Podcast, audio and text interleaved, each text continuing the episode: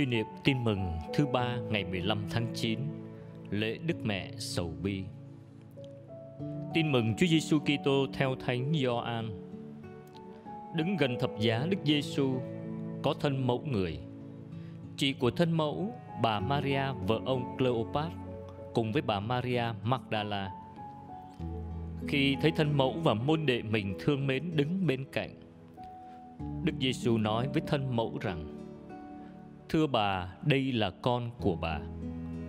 Rồi người nói với môn đệ, đây là mẹ của anh. Kể từ giờ đó, người môn đệ rước bà về nhà mình. Sứ điệp Chúa Giêsu đã chọn con đường thập giá để thực hiện ơn cứu độ. Con người được mời gọi thông phần thánh giá của Chúa Giêsu để hoàn tất ơn cứu độ nơi cuộc đời mình. Lạy Chúa Giêsu, Chúa có muôn vàn cách thực hiện ơn cứu độ. Tuy thế, theo thượng trí, Chúa đã chọn thập giá làm phương tiện cứu độ con người. Mẹ Maria là người trước tiên được mời gọi cộng tác với Chúa để thực hiện ơn cứu độ. Lạy Chúa với tình yêu mến nồng nàn, mẹ đã ngoan ngùi để Chúa sử dụng đời mẹ theo thánh ý Chúa, miễn sao ý Chúa được nên trọn. Số phận cuộc đời mẹ gắn liền cuộc đời Chúa. Thăng trầm đời mẹ dệt họa lại những thăng trầm đời Chúa. Đời mẹ trở thành bản sao cho cuộc đời lắm thương đau của Chúa. Mẹ được mệnh danh là đấng hiệp công cứu chuộc. Nhờ mẹ tình nguyện đón nhận mọi thập giá gắn liền với cuộc đời của người mẹ sinh ra đấng cứu chuộc.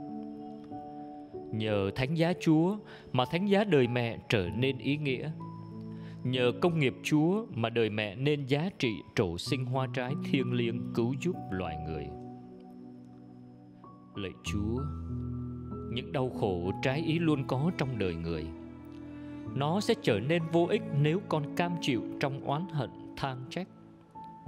Ngược lại, nó sẽ nên nguyên nhân để Chúa đổ ơn cứu chuộc nếu con biết vui lòng dân Chúa.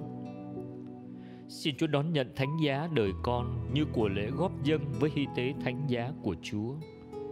Con muốn hoàn tất ơn cứu chuộc nơi con bằng thánh giá đời con. Xin Chúa thương chấp nhận. Amen. Ghi nhớ, bà mẹ hiền nhìn xem nỗi khổ hình của người con chí thánh mà đau lòng thổn thức tâm can. thank you